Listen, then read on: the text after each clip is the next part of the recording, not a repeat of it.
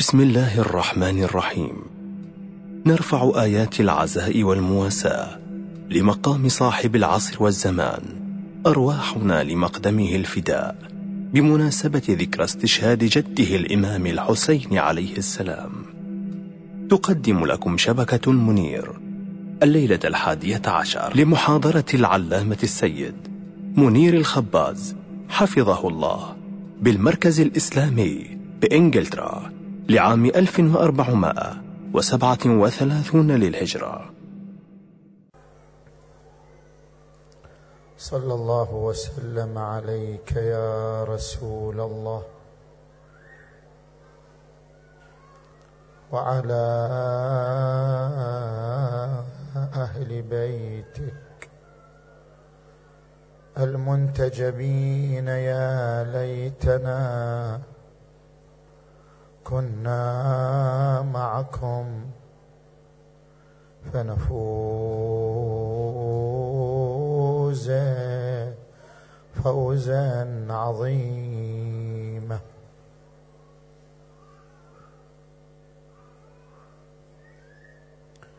بسم الله الرحمن الرحيم. يا داود إنا جعلناك خليفة. فاحكم بين الناس بالحق. آمنا بالله صدق الله العلي العظيم.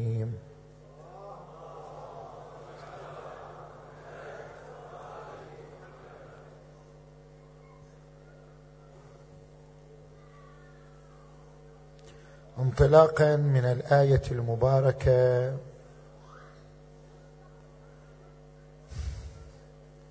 نتحدث في ثلاثة محاور. في تعريف الحق. وفي بيان فلسفة الحقوق. وفي بيان المنشأ الالزامي بالحق.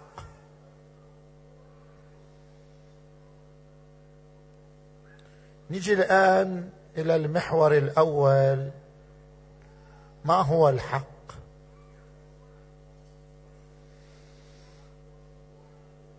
القرآن الكريم استعمل كلمة الحق بثلاثة معاني. المعنى الأول الحق بمعنى الصواب. ما هو تعريف الحق؟ القرآن الكريم استعمل كلمة الحق بثلاثة معاني. المعنى الأول الصواب. يقول القرآن الكريم أفمن يهدي إلى الحق؟ أحق أن يتبع امن لا يهدي إلا أن يهدى؟ أفمن يهدي إلى الحق؟ يعني يهدي إلى الصواب. المعنى الثاني أن المراد بالحق هو الشيء الثابت الذي لا يزول. قال تبارك وتعالى ذلك بأن الله هو الحق وأن ما يدعون من دونه هو الباطل. يعني الله الذات الإلهية شيء ثابت وما سواه يزول ويضمحل. ولذلك ورد عن النبي محمد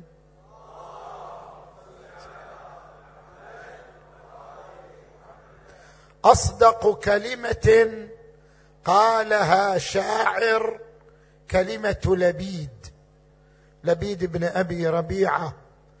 ألا كل شيء ما خلا الله باطل وكل نعيم. لا محالة زائل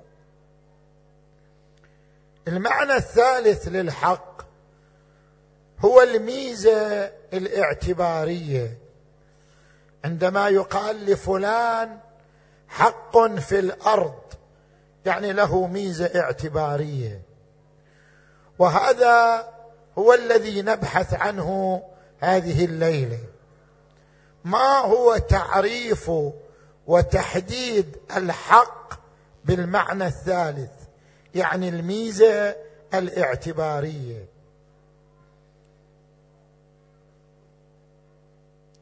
القانوني البلجيكي دابان عرف الحق قال الحق ميزة يمنحها القانون لفرد أو جهة.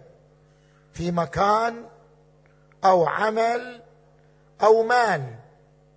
خل نشرح هذا التعريف القانوني الذي ذكره دابان. الحق ميزة يمنحها القانون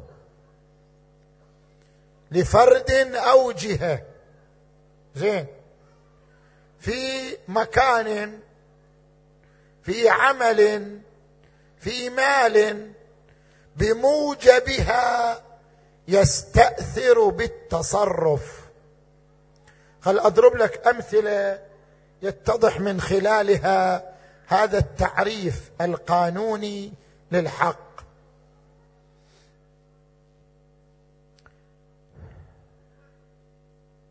عندنا في الإسلام حق السبق. حق السبق يعني شنو؟ يعني انت تجي إلى مكان افترض سوق سوق مفتوحة تجي تسبق إلى مكان وتخلي بضاعتك في ذلك المكان.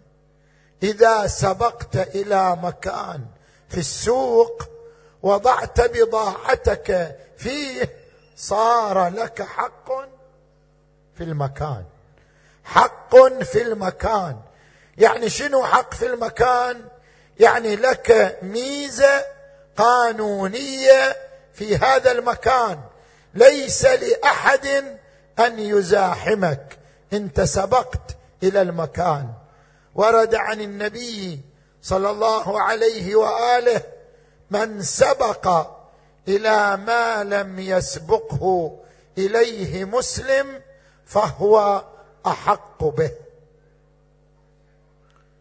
اذا صار لك ميزة قانونية في المكان بموجبها تستأثر بالتصرف. أنت أولى بالتصرف من غيرك. هذا في مكان. تجي إلى عمل. عمل شلون؟ مثلا السنتين الأوليين للطفل. طفل ابن السنتين. طفل منذ ولادته إلى أن يبلغ سنتين. من هو أحق بحضانته؟ أبوه أم أمه؟ منذ الولادة إلى سنتين. افترض الأب طلق الأم وهذا طفل وليد. منذ ولادته إلى سنتين من هو الأحق بحضانته الاحق بحضانته الأم. اذا هذه ميزة قانونية أعطاها القانون للأم في عمل وهو الحضانة لمدة سنتين. لها أن تتصرف بشؤون الطفل في هاتين السنتين. أو مال مثلا الإسلام يرى أن للزوجه حق النفقة على الزوج. حتى لو الزوجة ثرية افترض زوجتك مليار زوجتك ملياردير زوجة ثرية وأنت رجل راتبك محدود نفقة زوجتك عليك أم عليها؟ عليك أنت. للزوجة حق النفقة على الزوج.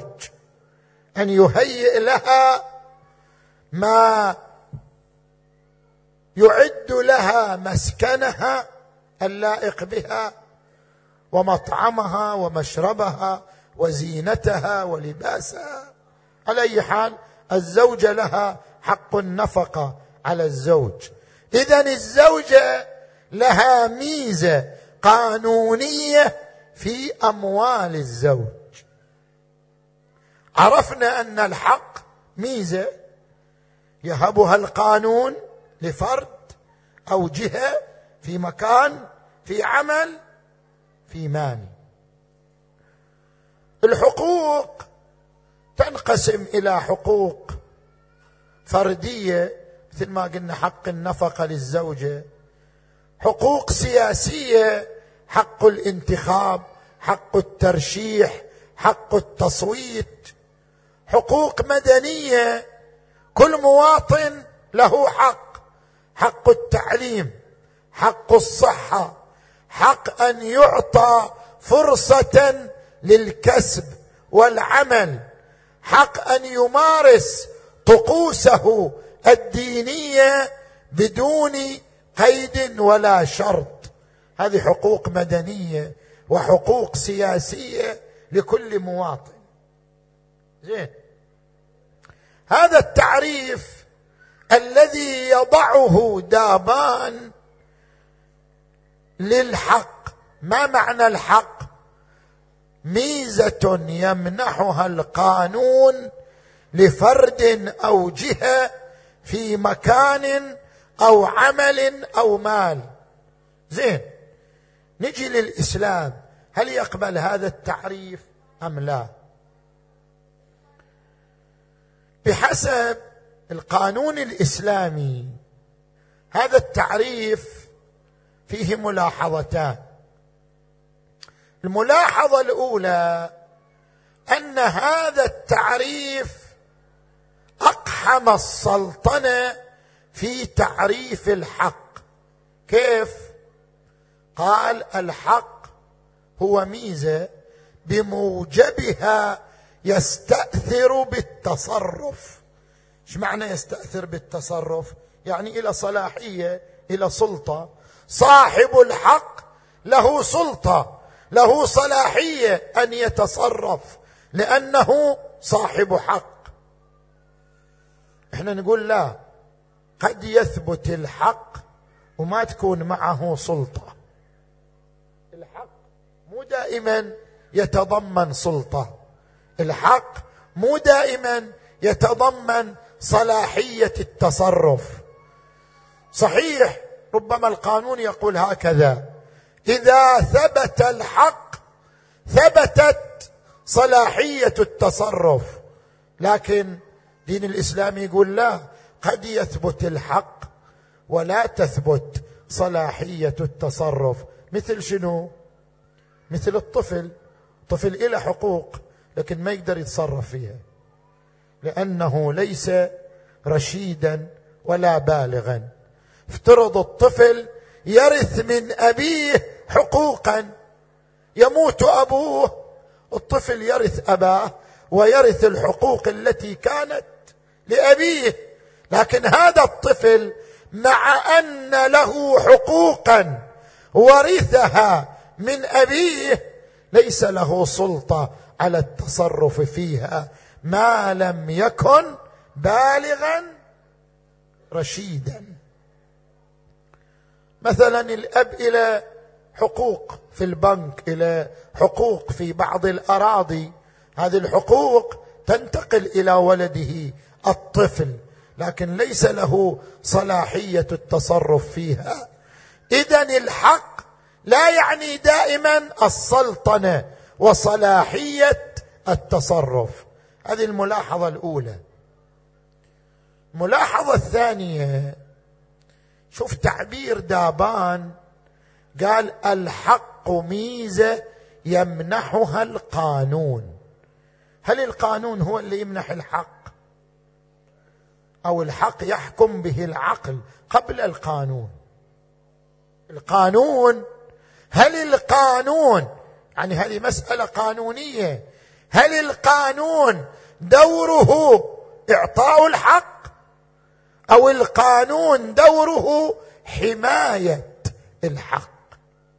القانون ما يعطي حقوق القانون يحمي الحقوق ويدافع عنها. اذا الحقوق من وين تجي؟ إذا القانون ما يعطيها. الحق يأتي بحكم العقل العملي. العقل هو الذي يحكم بالحقوق. العقل يحكم بالحقوق والقانون يحمي تلك الحقوق التي حكم بها العقل وأقر بها العقل. كيف؟ قال أشرح لك الآن. الحق يتجسد إما بعلة فاعلية أو بعلة غائية. أضرب لك مثال بالعلة الفاعلية. شوف إحنا عندنا قانون في الإسلام من أحيا ارضا مواتا فهي له. شلون يعني تجي لأرض خارج البلد؟ مو أرض داخل البلد تجي لأرض خارج البلد. لا يملكها أحد. أرض غير مملوكة. تجي أنت تحييها يعني شنو؟ تزرعها أو تبنيها. إذا أحييتها ببناء أو زراعة شنو؟ ملكتها. لما ورد عن النبي محمد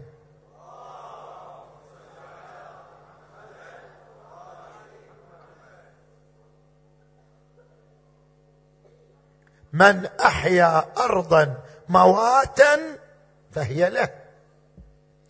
ليش هني صار لك حق في الأرض؟ نتيجة جهدك علة فاعلية.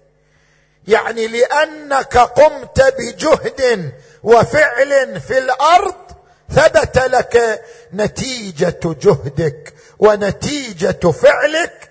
ثبتت لك في الأرض أن لك حقا فيها هذا ما يحتاج قانون هذا العقل يقرره. يقول بما أنك بذلت جهدا في الأرض اذا لك حق في الأرض. هذا العقل يحكم به مو القانون القانون يحمي الحق. أما الذي يحكم بالحق فهو شنو؟ فهو العقل. أو علة غائية. شلون علة غائية؟ اضرب لك مثال. الآن مثلا الجنين. الجنين إذا خرج من بطن أمه بشكل أوتوماتيكي سبحان الخالق يتكون غذاؤه في ثدي أمه. غذاؤه الله يعده في ثدي أمه. هناك مادة غذائية ضروريه لهذا الجنين في ثدي أمه. طيب عندما نجي نقول الغاية والهدف من هذه المادة اللبنية في ثدي الأم الغاية منها شنو؟ غذاء الطفل. بما أن الغاية من المادة اللبنية غذاء الطفل اذا للطفل حق في هذا الغذاء. هذا ما يحتاج القانون يقوله هذا بالعقل. ندركه. العقل يقول بما أن الهدف من وجود المادة اللبنية في ثدي الأم تغذية الطفل اذا للطفل حق في هذه المادة. هذا العقل يحكم به. القانون دوره فقط حماية الحقوق وإلا الحقوق هي بحكم العقل. اذا التحديد الذي ذكره دابان للحقوق تحديد ناقص. التحديد الإسلامي لماهية الحق أن الحق أولوية تتضمن عنصرين مصلحة ومسؤولية. كيف تتضمن عنصرين مصلحة ومسؤولية؟ أنا أشرح لك الآن بالمثال. نحن نقول للزوجة حق النفقه على الزوج. شنو معنى للزوجه حق النفقه على الزوج؟ يعني الزوجة لها أولوية في أموال الزوج. شوف ترى الزوجة أكثر من الأولاد. كل واحد يقول لا أولادي أحق بأموالي. لا الزوجة أحق بأموالك من أولادك. شرعا هكذا. يجب على الأب شوف يجب على الأب أن ينفق على أولاده لكن يقدر ينفق على أولاده من أموال أولاده. إذا عنده أموال لأولاده يقدر ينفق على أولاده من أموالهم فيما هو صالح لهم. لكن الزوجة ما تنفق عليها من أموالها. يجب أن يكون من أموالك. لو أن الإنسان قصر فرض إنسان قصر ما صار يعطي أولاده نفقة. إلى آن مات. هل تؤخذ نفقة الأولاد من تركته؟ هو مات الآن. افترض ما أعطى اولاده نفقة عشرين سنة. هل تؤخذ نفقة الأولاد لمدة عشرين سنة من تركة الأب؟ لا. الأب عاصي ارتكب معصية يتحمل مسؤوليتها أمام الله. بس ما تخرج النفقة من تركة الأب. لكن بالنسبة للزوجة تخرج. لو أن الزوج ترك الزوجه بدون نفقة. قال له أنت دبري حالش أنا زوج أنا مو مو مو بنك أصرف عليك. أنت دبري حالش بالنفقة. أنا لا أنفق عليك. زين؟ وامتنع عن النفقة. عشرين سنة ثلاثين سنة ثم مات. قبل أن يوزع الميراث يخرج نفقة الزوجه من تركته. نفقة الزوجه دين على الزوج في أمواله. الشارع يتشدد في نفقة الزوجه أكثر من تشدده في نفقة الأولاد. الأولاد تقدر تنفق عليهم من أموالهم.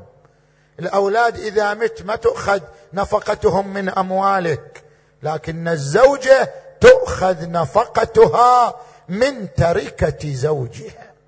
اذا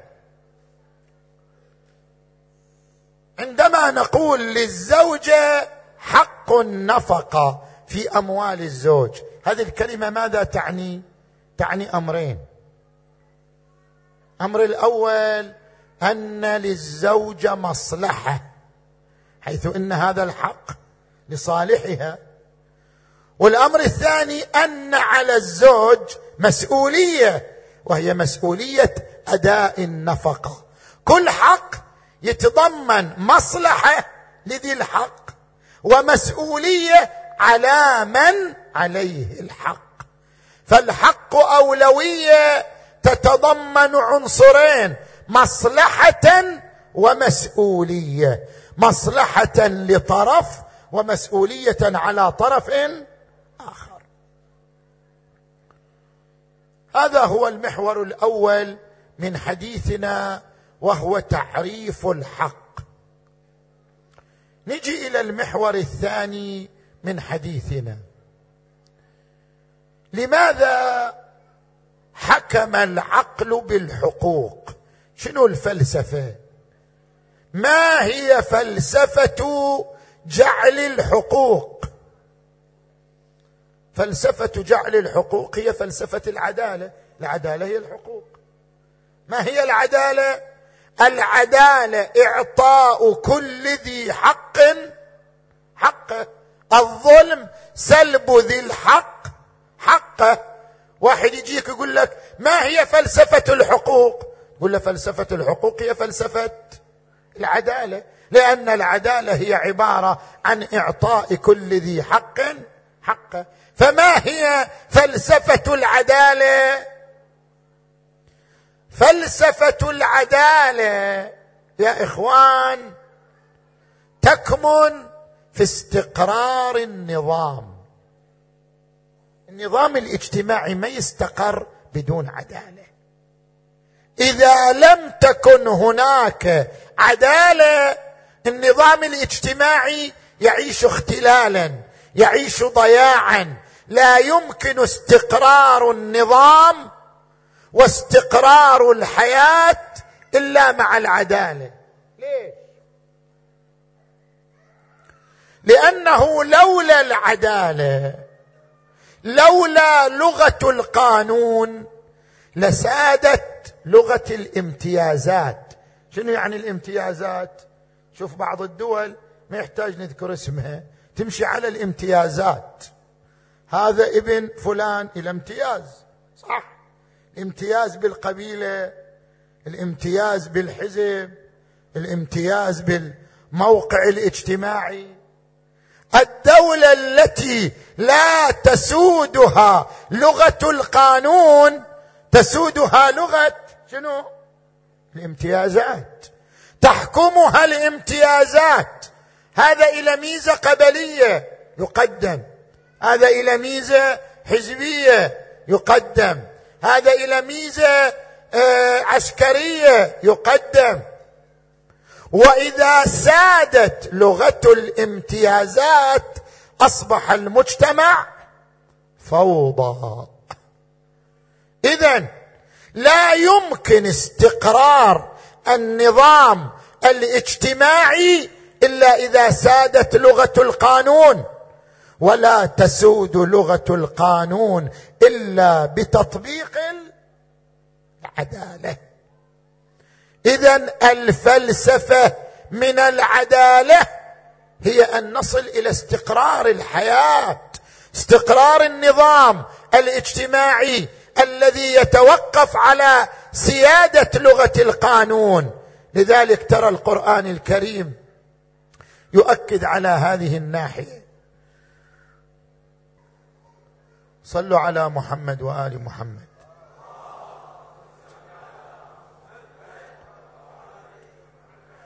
يقول القرآن الكريم ومن الناس من يعجبك قوله في الحياة الدنيا ويشهد الله على ما في قلبه وهو ألد الخصام. وإذا تولى سعى في الأرض ليفسد فيها ويهلك الحرث والنسل. والله لا يحب الفساد. الله يحب استقرار النظام لا يحب الفساد. وقال تبارك وتعالى ولولا دفع الله الناس بعضهم ببعض لفسدت الأرض. اذا لابد من استقرار النظام وذلك بتطبيق العدالة. زين نجي إلى المحور الثالث لا أطيل عليكم. ما هو الملزم القانوني بالحقوق؟ حتى نتعرف على الملزم القانوني بالحقوق أول لائحة لحقوق الإنسان سنة 1948 عصبة الأمم ذاك الوقت ما في هيئة الأمم عصبة الأمم أصدرت لائحة حقوق الإنسان. وما زالت هذه اللائحة معمولا بها معتمدا عليها.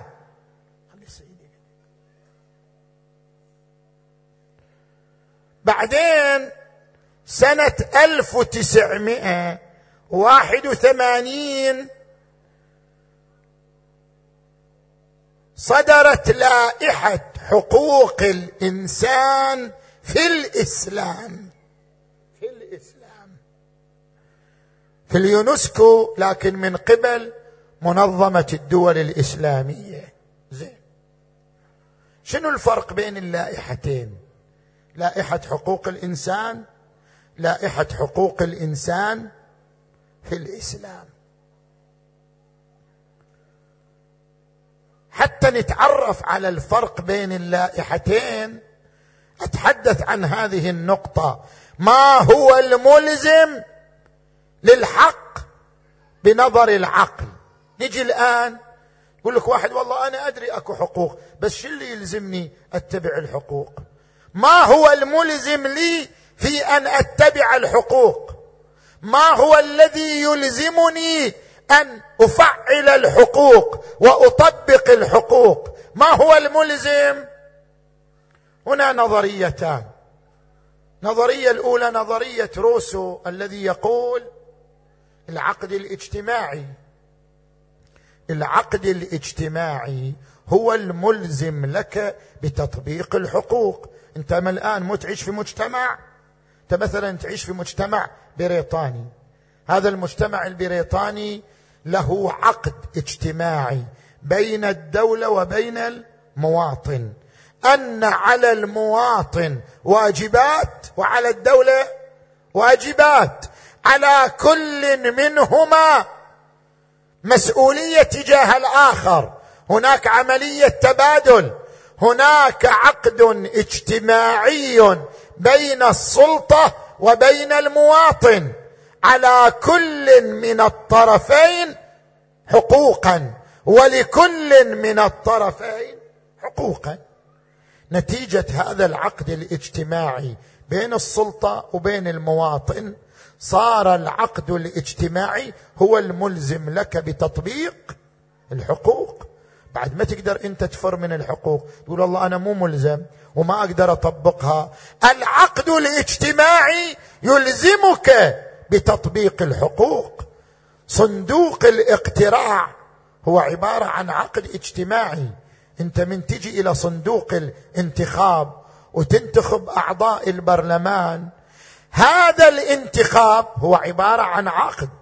تقول انتخبت فلانا أو انتخبت الحزب الفلاني لكي يقوم بتأدية حقوقي وأقوم بتأدية حقوقه. صندوق الاقتراع هو عبارة عن عقد اجتماعي. اذا بين السلطة وبين المواطن عقد. وهذا العقد هو الملزم بتطبيق الحقوق. هذه النظرية المطروحة لكن في القانون الإسلامي توجد نظرية أخرى. الملزم لتطبيق الحقوق مو العقد. افترض العقد ما موجود. يعني ما في حقوق. افترض العقد ما موجود. افترض دولة مستبدة ما فيها قانون. افترض دولة ما فيها صندوق اقتراع. يعني الحقوق لا ملزمة بها. الملزم العقلي بتطبيق الحقوق أسبق درجة من العقد الاجتماعي. في عقد أو ما في عقد؟ أكو شيء قبل العقد الاجتماعي هو الذي يلزمنا بتطبيق الحقوق. ما هو؟ حكم العقل بالكرامة الإنسانية. كرامة الإنسانية تقتضي شنو؟ تطبيق الحقوق وتفعيل الحقوق. نرجع إلى اللي ذكرناه في المحور الأول. ماذا قلنا في المحور الأول؟ قلنا القانون لا يعطيك الحقوق. القانون يحمي الحقوق لأنه يعطي الحقوق. دور القانون حماية الحق لا إعطاء الحق. اذا من الذي يعطي الحق؟ العقل قبل القانون. قبل ما يوجد قانون وقبل ما يوجد عقد اجتماعي وقبل ما يوجد صندوق اقتراع هناك حكم للعقل بضرورة الحق. فالحق ضرورة حكم بها العقل قبل وجود العقد الاجتماعي. وهذا ما نسميه بالكرامة. شلون يعني الكرامة؟ لكل إنسان كرامة. القرآن الكريم يقول ولقد كرمنا بني آدم. كل إنسان إلى كرامة. ولقد كرمنا بني آدم وحملناهم في البر والبحر ورزقناهم من الطيبات وفضلناهم على كثير ممن خلقنا تفضيلا. طيب لكل إنسان كرامة. شنو معنى الكرامة؟ كافرة هذا معنى الكرامة؟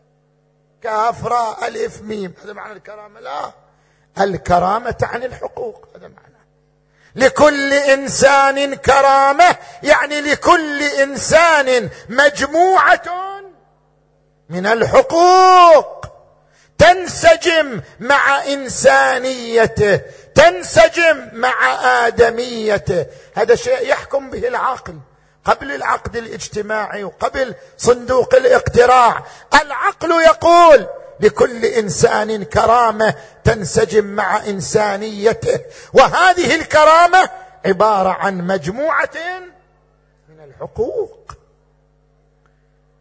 شوف الملزم في نظر القانون الإسلامي غير الملزم في نظر القانون الآخر.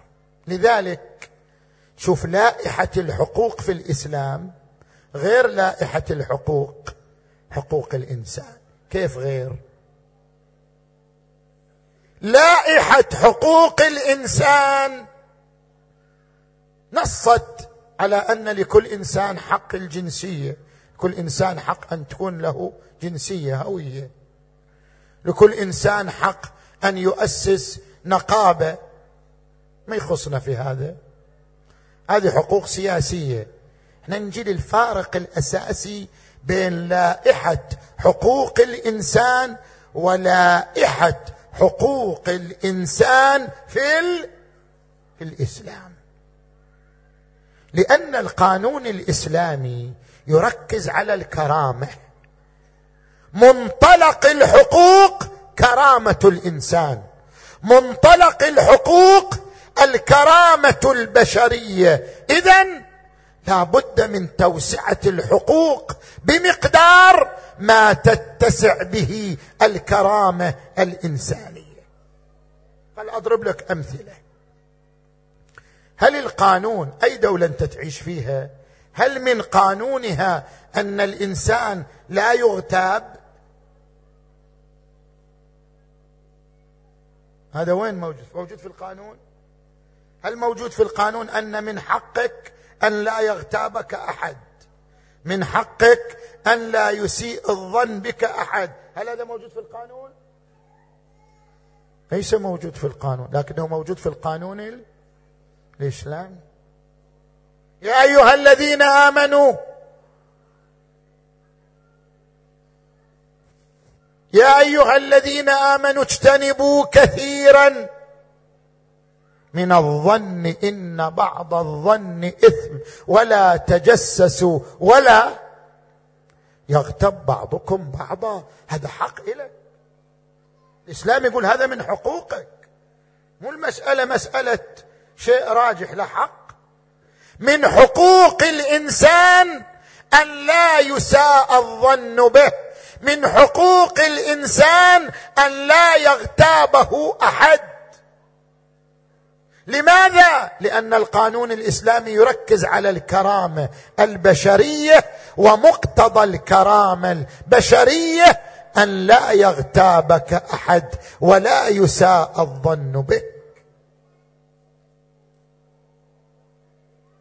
زين. تجي إلى حق آخر. الميت ميت صار جسد. انتهى الروح. طلقت إلى عالم آخر أصبح ميت. هل حقوق الميت في القانون؟ أتكلم. هل حقوق الميت كحقوق الحي؟ لا. لكن في الإسلام نعم حقوق الميت كحقوق الحي. ورد عن النبي محمد.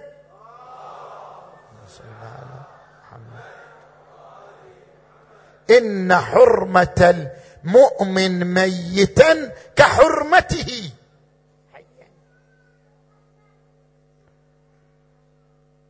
مو من حق الورثة والله يجي واحد من الورثة يقول ما عندنا أموال وخلنا نحرق جسد الميت. يصير؟ ما يصير لا مو من حق الورثة. للميت حق أن يغسل أن يكفن أن يجلل أن يكرم.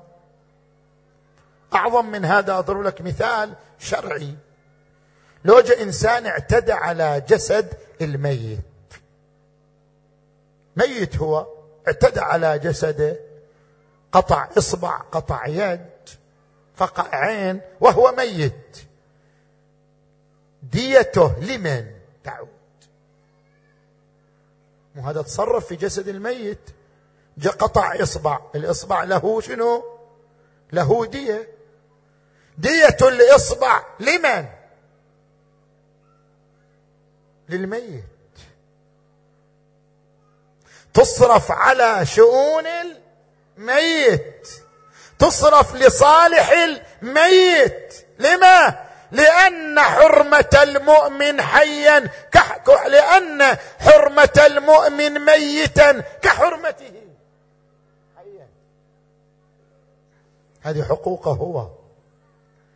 إذا صار دقة القانون الإسلامي في مجال الحقوق أكثر سعة ومساحة مما طرحته لائحة حقوق الإنسان. لأن القانون الإسلامي يركز على ما ينسجم مع كرامة الإنسان فبمقدار ما تتسع له كرامة الإنسان تتسع الحقوق. من حقه أن لا يغتاب من حقه أن لا يساء الظن به من حق جسده أن يجهز من حقه أن لا يعتدى على جسده وهكذا. انت اقرأ رسالة الحقوق للإمام. زين العابدين. شوف إيش قاعد يتكلم هذا. سعة الحقوق اللي يذكرها. حق الجار حق الأرض حق الزمن. انت شايف في لائحة الحقوق؟ حق الزمن وحق الأرض وحق الجار. استيعاب حقوق عديدة. بما ينسجم مع كرامة الإنسان.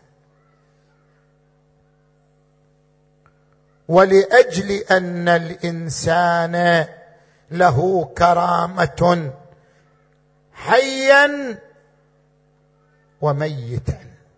هذا الجسد يحافظ عليه. هذا الجسد يعتنى به. هذا الجسد يغسل يكفن يصلى عليه يعطى أهمية إلى أن يوارى في الثرى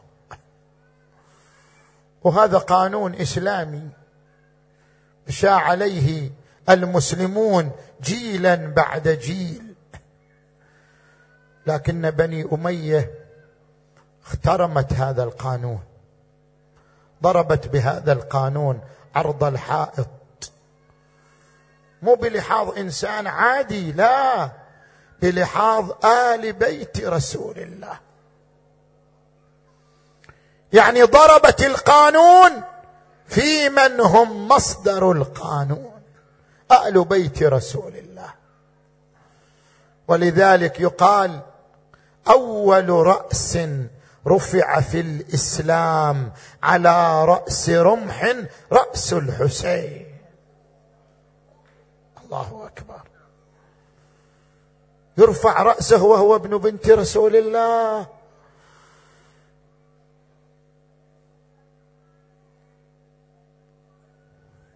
أول رأس رفع في الإسلام على رأس الرمح رأس الحسين بن علي.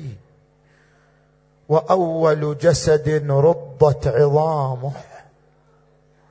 ودكت ضلوعه ومزق لحمه جسد الحسين. ألف وتسعمائة ضربه وطعنة في جسم الحسين. سئل الإمام الصادق وين هذه الضربات؟ هو الجسم ما يتحمل. ألف وتسعمائة ضربة. وين؟ قال لأن الضربة على الضربة والطعن على الطعنة والسهم على السهم. حتى أصبح جسمه كالقنفذ كالقنفذ. خرجنا النساء وصلنا إلى جسده الشريف. حمن حول الجسد الشريف. يقول الحاج هاشم الكعبي فواحدة تحنو عليه تضمه وأخرى تفديه وأخرى تقبله وأخرى بفيض النحر تصبغ شعرها. وأخرى عليه بالرداء تظلل وأخرى على خوف تلوذ بجنبه وأخرى لما قد نالها ليس تعقل أقبلت العقيلة زينب. رأت الجسد مرملا بالدماء. قالت يا ابن سعد أما فيكم مسلم يجهز هذا الجسد العريان؟ قال بلى يا ابنة علي أبعد الأطفال عن جسده. صارت كلما رفعت يتيمة سقطت أخرى. كلما رفعت طفلة سقطت أخرى. ها؟ إلى أن أبعدت الأطفال عن جسده بينما هي تنتظر أن يشيع جسد الحسين أن يجهز جسد الحسين. وإذا بعشرة من خيول الأعوجية تنعلت بالحديد وداست على صدر الحسين. وحسين تطايرت عظامه تطايرت ضلوعه ما بقي فيه عضو سالم. ماذا صنعت العقيلة زينب توجهت إلى المدينة نادت جد يا رسول الله صلى عليك مليك السماء. هذا حسينك بالعراء. محزوز الراس من القفا مسلوب العمامة والرداء يا جدي يا جدي مات محد وقف دونه. ولا نغار غمض له عيونه يعالج بالشمس من خطف لونه. جمعت اليتامى جمعت الأطفال أخذتهم للخيمات جلست تداريهم في وسط الخيمات بينما العيال والنساء في المخيم. وإذا بالمنادي ينادي أحرقوا خيام الظالمين. هجمت الخيل على الخيام بقصب النيران فتفاررن النساء أقبلت العقيله إلى الإمام زين العابدين قالت يا ابن أخي ماذا نصنع؟ وقد أحرقت الخيمات. قال عم زينب قولي لعماتي وأخواتي فروا على وجوهكم. فرت النساء والأطفال والنيران تلعب في ثيابهم. بقيت امرأة ما خرجت. بقيت امرأة ما فرت. وقفت على الباب. يقول حميد بن مسلم رأيت امرأة واقفة على الباب. قلت يا أمة الله كل النساء فرت إلا أنت. أما تخافين على نفسك من النار؟ قالت يا هذا أما تدري أن في الخيمة عليل مريض. يحتاج إلى الرعاية وإذا بهم يهجمون عليه دخلوا على الإمام رأوه مريضا هذا يقول اقتلوه هذا يقول اتركوه فإنه عليل مريض سحبوا النطع من تحته أكبوه على وجهه صاروا يضربونه بسياطهم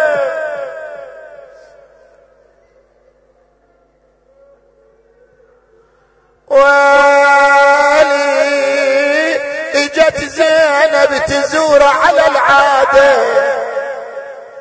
على العادة ولما لا فراش ولا وسادة نخت والدة ونخت أجدادة وين نخت والدة ونخايا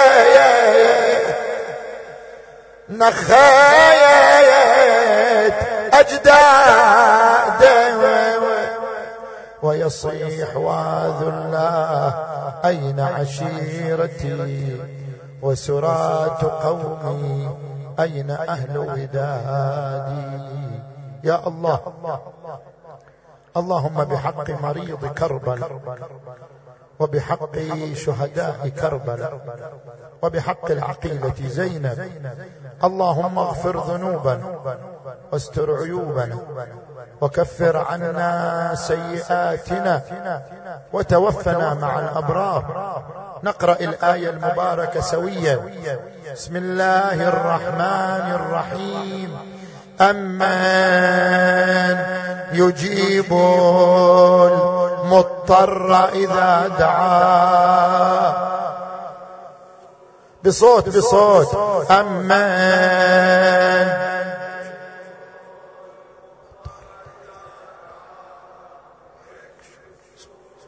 أمن يجيب المضطر إذا دعاه أمن يجيب المضطر إذا دعاه أمن يجيب المضطر إذا دعاه عشر مرات يا الله يا الله يا الله يا الله يا الله يا الله. يا الله يا الله يا الله يا الله. باسمك العظيم الأعظم الأعز الأجل الأكرم. يا الله. اشف مرضانا خصوصا المرضى المنظورين. ومرضى المؤمنين والمؤمنات واقض حوائجنا وحوائجهم. فرج عنا وعن المؤمنين في كل مكان.